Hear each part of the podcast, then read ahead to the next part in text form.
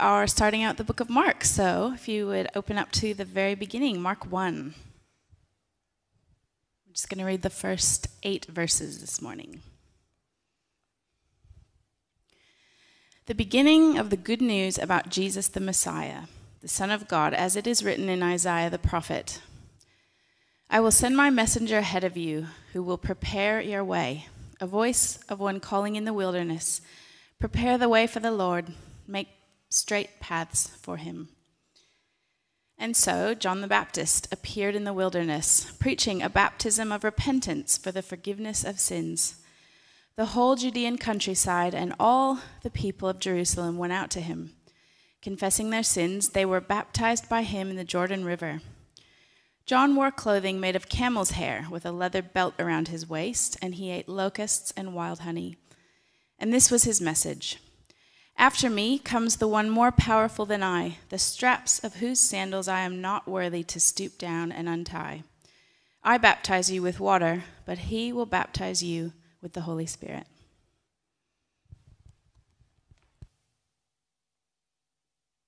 I'll see.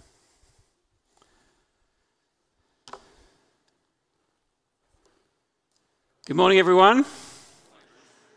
I think this is the largest 10 o'clock we've had for months and months, which is great. And uh, let me say, I spoke to my warden Tim Evans this morning, and he said, All things going well, we will have keys to the new building tomorrow, which is very, very exciting. It's worth saying there's a third part, which is the courtyard. That won't be finished for a couple of weeks. They're well underway. Uh, if you can just pray we get some good weather, the tiling out the front was meant to be finished this week, but obviously the rain has uh, slowed them down. But uh, it, we are very, very close. And if you're here on Wednesday night, you get to get first look as we pray through and over the building. So it'll be a very exciting night. So I do encourage you to come down. Let's pray as we begin this journey looking at Mark's gospel, the story that changes everything. Father, we do thank you for your scriptures. We thank you for what they communicate to us. Most important, that they tell us about Jesus. And as we look at Mark this term, these first three chapters, Father, just warm our hearts and fill us with faith and repentance in Jesus' name. Amen. Well, I don't know what you're like, but I personally, um, I wouldn't say I'm addicted, but I do like watching, reading news. Uh, it's a fascinating thing just to find out what's happening in the world, and one of our rituals at home is we love to read uh, the news. Uh, I'm online. Kath loves the paper edition more than me. Uh, we subscribe to both. We also love watching the nightly news. And most of the time, what you see in here and what you read is interesting, but it's not what you'd call earth shattering. But every now and again, you'll hear some news that is very significant. And I do well remember, I think it was the 7th of January, I had swum with the Pink Caps and I was there with Bruce Baird and Tim Holloway, and we'd gone to Shelley Beach and back, and we were climbing out of the surf, and we got up to the top, and the news had come that there were riots on Capitol Hill in Washington. And that Donald Trump had literally whipped a crowd into a frenzy, as he was wont to do, and his supporters had stormed that building. Now, that was significant news. And Tim Holloway, if you don't know him, he's both Australian and he's an American. Uh, his family's back in the States, and there was a great sense of despair that day as he heard about what was happening in his home country. But as significant as it was, it wasn't really news that changed everything. We already knew what sort of person Donald Trump was. And as bad as the riots were, sadly, I think most of us probably weren't that surprised. In fact, in the media, they'd predicted that the possibility of violence was quite significant. News that changes everything isn't news that's just over there. I mean, we watched it, we were horrified, but our lives went on as normal back here in Australia. News that changes everything is something that affects people over there, but it also affects us here. And as I thought about news that really has affected everyone, you couldn't help but think so there's the riots of what's happened in the last 12 months. And I think it was on the 27th of January we had our first person infected with COVID 19 last year. And there's no doubt that news changed everything. And within months, we're in lockdown.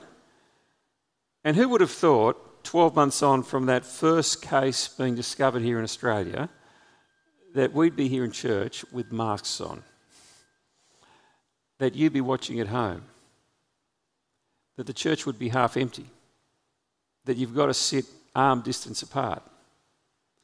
I mean, everything changed. And that's the reality that we live with. And we're starting a series today which is called Mark's Gospel The Story That Changes Everything. And it's an audacious title in many ways. Because you might be sitting there going, How on earth does this one book of the Bible that we call Mark change everything? Well, I want to say that's the journey we're on. And if you're new to the Christian faith, it's a great week to be here. Because we start this journey in Mark's gospel looking at a story that literally has changed the world. And all sorts of research has gone into the way this story has absolutely changed their world. I'm not going to go into that today. I'm going to share a bit of that next week. But this is a story that changes everything. And if you've got your Bibles there, I'd love you to open up. We're at Mark chapter 1. And let me say, we can't have Bibles in the church like we used to uh, because of COVID. If you've got them on your devices, great. Open up, have a look. If you haven't got your Bible, let me encourage you to bring it along next week uh, as we go through Mark's Gospel. And if you're watching online, now's a great time to get them out. We're going to turn up to Mark chapter 1, verse 1. And the first mar- verse of Mark's Gospel is really an introduction to the Gospel. And this is a wonderful book, and it says this the beginning of the gospel, of the good news about Jesus the Messiah, the Son of God. Just excuse me one second. Let me just move that there. The beginning of the good news about Jesus the Messiah, the Son of God. And this is the news that I believe actually changes everything. It's a story, historical story, that has changed the world. Now, because this is the first week of the series in Mark, I thought I'd just make a couple of introductory comments for those who are not familiar with Mark's Gospel about what Mark's Gospel is. And the first thing to say is this um, Mark wrote the Gospel. Now, that seems a very obvious thing to say. We call it Mark's Gospel. If you read Mark's Gospel, and I would encourage you, go away and read it, it's a short read. You could read it in about half an hour's time. Uh, you actually won't read any description of Mark talking about himself or the fact that he wrote it. But what we know is from the second century, roughly about 120 AD, there was a bishop called Papias, and he's recorded, and it's in a book that was written by Eusebius, who recorded the church history of the first couple of centuries, that he said this Mark became Peter's interpreter. And when he speaks of Peter, he's talking of the Apostle Peter.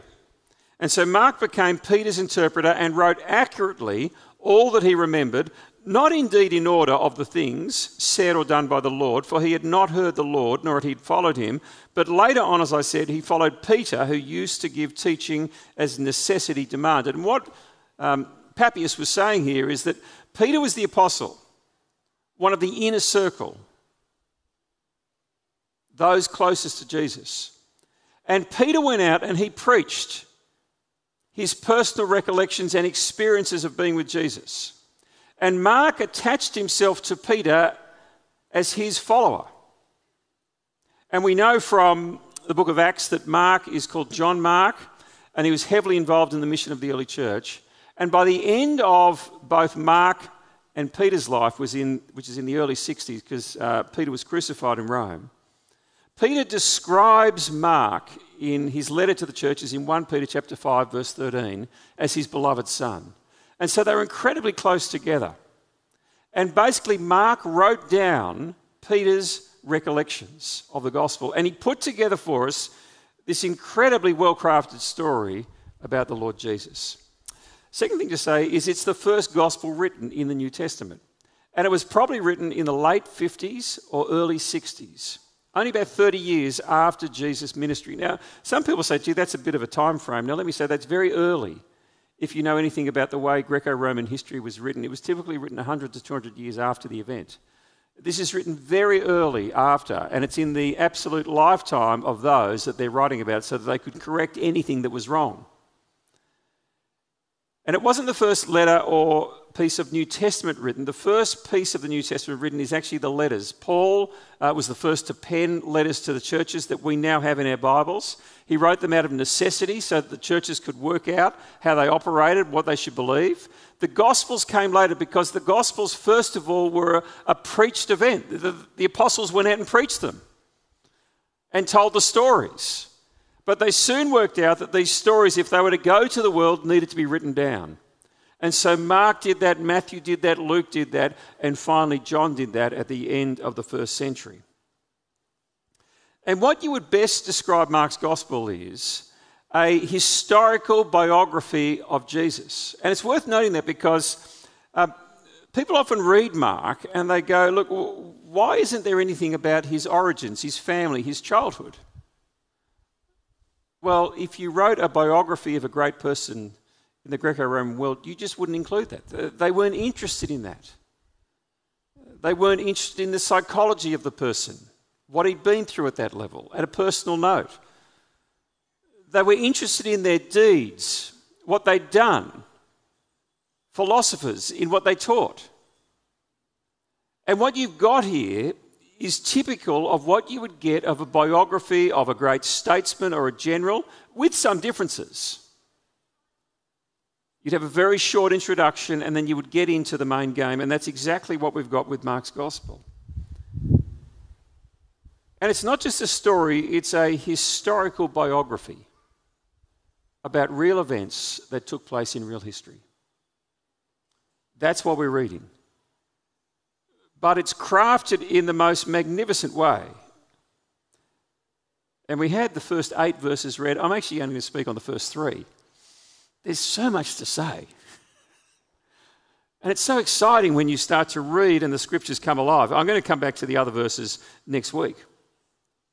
And so let's have a look at this first verse, the beginning of the good news about Jesus the Messiah, the Son of God. And there's four terms there that really I want to structure my message around uh, the good news, Jesus, the Messiah, and the Son of God, because these four terms are very significant in terms of the way Mark starts his story. It unusually begins with the word beginning. Now, grammatically, I think it's probably better off coming at the start in our translations with verse 2. In other words, you could say it's the good news about Jesus, the Messiah, the Son of God, which began with the prophet Isaiah. I'll come to that later on. But these four terms are very significant. The first one is this good news. Now, uh, you don't have to be around churches long to know that we speak about the good news of the gospel, and in saying that, we're actually saying the same word. Uh, good news, the word here, is actually the Greek word for gospel. And some translations have it as the good news, some as the gospel. What they're saying is this is the beginning of the announcement and the word gospel in the first century, in terms of its Greco Roman background, was this word that spoke of an announcement or news that had authority and significance.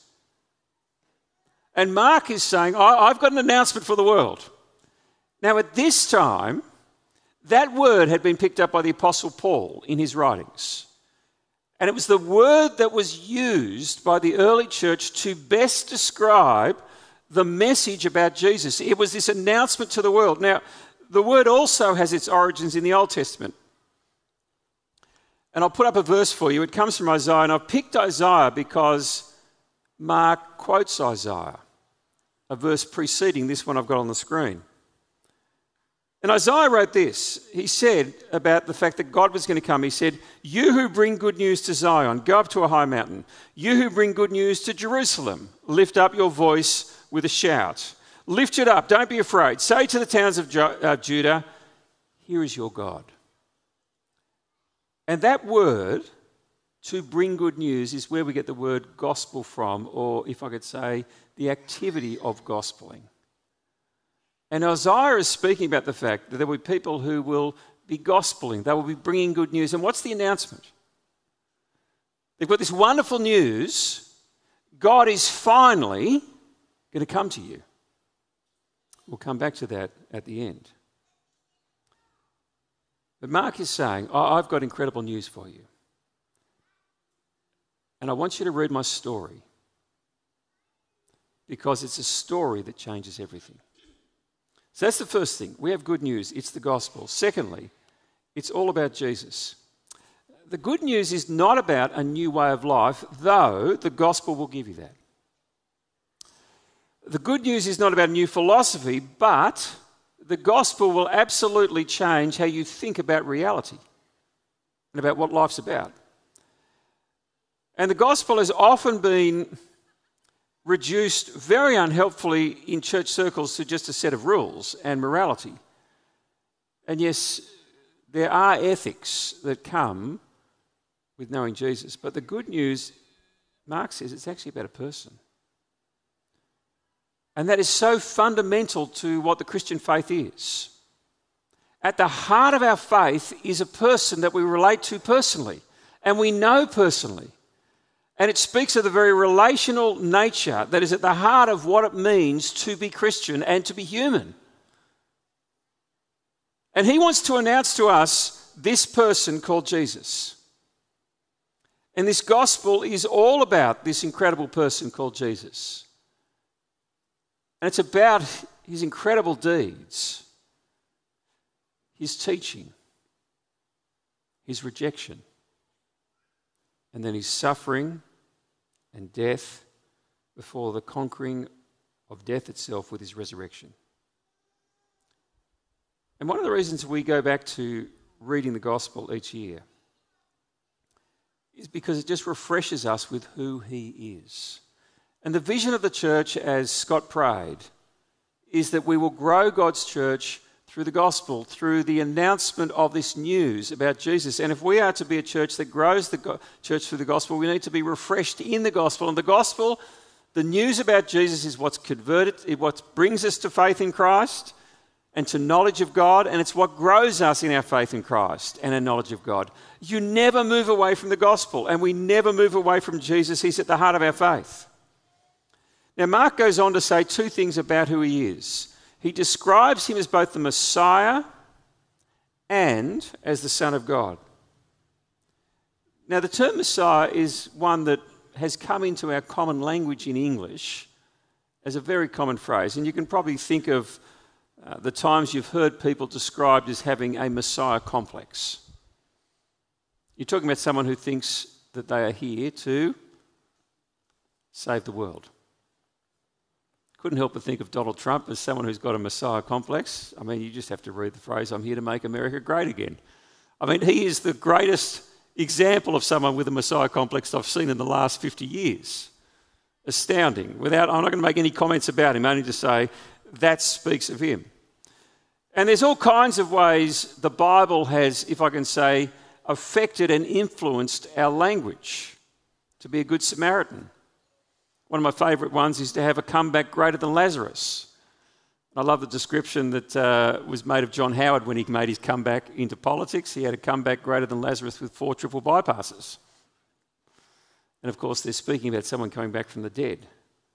Well, Messiah is another word that's come into our language from that, uh, from the scriptures, but it's a word that was rooted deeply in the Old Testament, and it's a word that described God's anointed king. And Saul was the first Messiah. He was the anointed king. He was a failure in many ways. He was replaced by David, the great King David. And from David onwards, there was a promise attached to David in chapter 2, uh, 2 Samuel chapter 7, verse 14, that another son would come, a king who would be like him. And as you read the Old Testament, you read of the promises that a Messiah is going to come and he will rescue the people of Israel. And what Mark announces is this Messiah, this hope that you've got for the King to rescue you, he's here, and it's the person of Jesus. But then he adds this Son of God. Now, what's interesting, if you go back to your Old Testament, uh, there is often a linkage between being the King and being the Son of God. And 2 Samuel 7:14 that I just mentioned speaks in verse 13 of the King, and then in verse 14 that this King will be like a son to God. If you go to chapter, uh, Psalm chapter 2, sorry, Psalm 2, verse 6 speaks of the king, verse 7 speaks of the Son of God.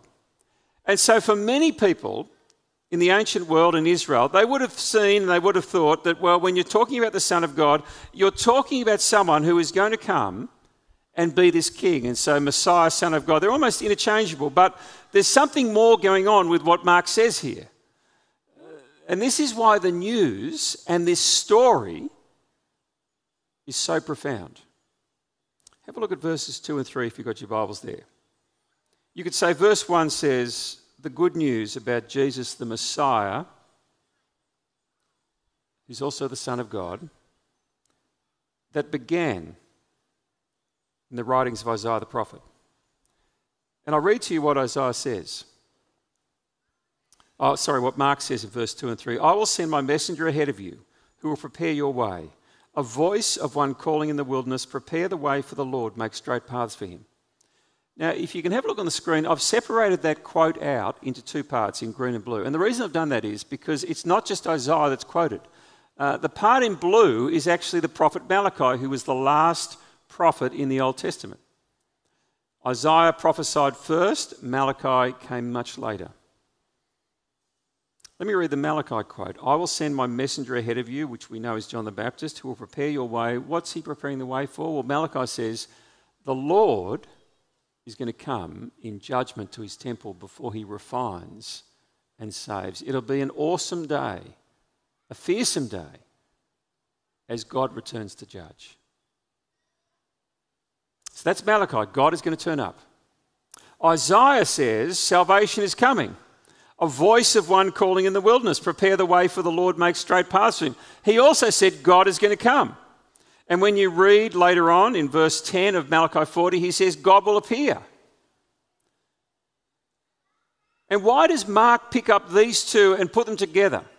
Because what he's saying is this hope, this promise that God would come, is fulfilled in the person of Jesus. Let me just step back from uh, Mark's gospel. We're just reading the introduction here. And you see, Mark is written for us as the reader to discover something. He's written a story. And he tells us up front this is what it's about. Uh, I'm telling you the greatest story you'll ever read because it's about the greatest news you'll ever hear. That this person that we've discovered who's come into our world historically, born, lived, died, rose again, his name is Jesus and he's both the Messiah, but he's also God in the flesh. He is the Son of God. And so when you read through this gospel, just keep that in mind. And what he does is he takes us into the world of the disciples, the first followers. And we go on this journey with the disciples as they discover who Jesus is. Now, the interesting thing is, he keeps dropping clues to remind you about what he's told you as you read through Mark's gospel. It's a very cleverly piece of uh, written literature. And so next week we'll see verse 9. You get a voice from heaven saying, Actually, this is my son. It's this divine affirmation. This is not just a human being you're dealing with, this is my son. Chapter 3 An unclean spirit knows who Jesus is. How does he know who Jesus is? Because he is from the heavens and the earth, and he knows the world of darkness. And he knows that before him is the Son of God. And that's how he describes him. The demoniac in chapter 5, the Holy One of God, God's Son. What do you want to do with me? And he's afraid. Chapter 9, God speaks again. This is my Son. And you see, Mark drops all these clues through the reading, through his gospel, to keep telling you God has turned up. And you journey with the disciples who just struggle to get it. And the climax comes in chapter 15 when finally someone works it out. And it's not the disciples. Do you know who it is? It's a Roman centurion who looks up at Jesus dying on the cross in what from earthly reflections would be the moment of agony and defeat. But from a divine point of view, is when you see the incredible glory of who Jesus is as he dies for the sins of the world. And the centurion just looks up and goes, Surely this man was the Son of God. And I want to read to you um, a reflection that was given by a Greco Roman scholar whose name was Gunter Zuntz. Love the name. And it's a reflection that he made in the middle of the 20th century. And he had been a Greco Roman scholar who was not familiar with the Gospels or the New Testament. And someone invited him to actually read Mark's Gospel to someone who knew the literature of the day, but not this piece of literature. And they wanted to find out his first impressions of reading the Gospel. And I love what was said by this guy who came with fresh eyes but understood the writings of the first century. The style and content of the story aroused feelings of otherness, a feeling that this is not a history like other histories, not a biography like other biographies, but a development of the actions, sayings, and sufferings of a higher being on his way through the anxious world of human beings and demons. And you see, as he first reads the story, he grasps that there's something incredible happening here in the book. He's meeting the divine. And friends, that is the story that has changed this world. In so many ways.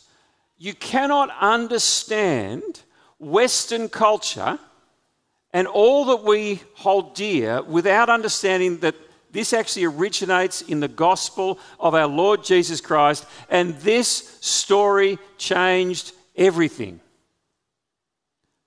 And, friends, that's the journey we're going to be on for the next few years as we go to Mark's Gospel. We're going to look at chapters 1 to 3 over this term.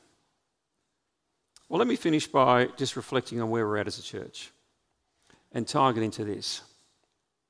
I sat there during the week asking a number of questions of myself as the senior minister. And I thought, what's going to keep us going as a church in 2021? Uh, it was a horrendous year last year. Uh, you know, it's a year that you'd just be happy to rub out of the calendar and say it didn't exist. With all the complications of COVID. And then for me personally, throw on top of that the complications of the building and the builders going bust, etc. What will get us through this year? Because I don't think this year is going to be a walk in the park in any way, shape, or form. Well, it's actually the gospel. It's our knowledge that God has come amongst us in the person of his Son, the Lord Jesus, and that we know him, and that whatever happens, though the earth may quake and the oceans may do whatever they do, we have a solid rock to base our life on.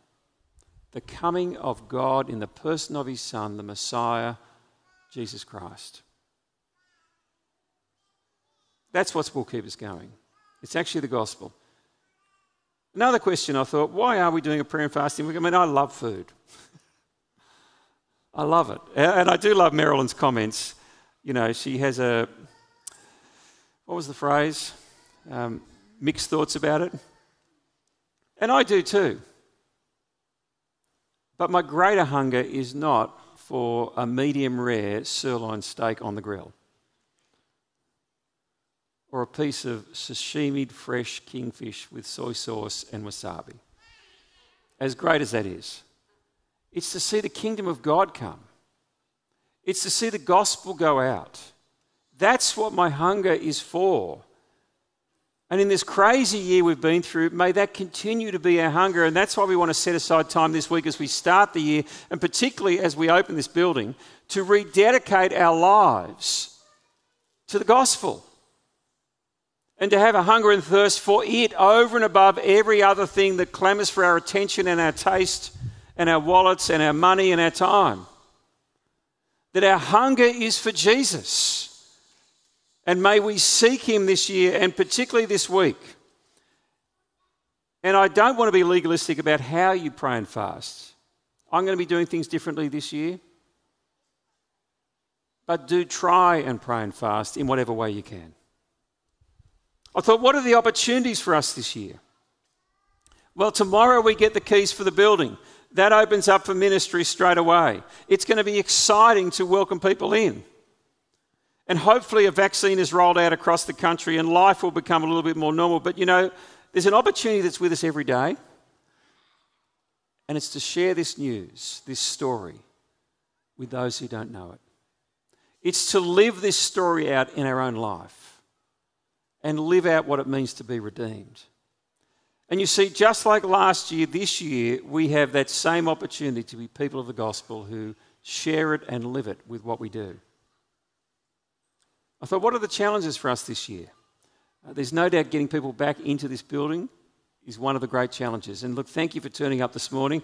And if you're listening online, I think one of the things we really want to encourage you to do is as we can fit more people in, come on down. And next week will be very exciting as we start our kids' ministry over in the building, and at five o'clock, our youth and kids as well. It is a big challenge. We really need to reset serving in the church after all that's happened. There are financial challenges. I mean, JobKeeper was incredible, but it stopped for us. And I've got to encourage all of us to not just give, but we need to increase our giving this year to meet our budgets. But I think there's a bigger challenge, and it's the same challenge every year. Will you actually keep believing the gospel? That's actually the challenge that's under every other challenge in terms of why we go to church, why we serve, why we share, why we give. It's do I actually believe this message? That God Himself turned up and died for my sins. That God Himself, in the person of His Son, defeated death with His resurrection. And that I have a sure and certain hope of eternity through Him. That there is a heaven and a hell coming, and we need to be the people who are announcing this news to the world. Friends, the challenge for all of us is will you keep, will I keep believing that story? You see, we all need to belong, we all need to serve, we all need to belong, we all need to love, we need to share, we need to give, but most of all, what we need to do in 2021 is actually believe this story and have it continue to shape our lives.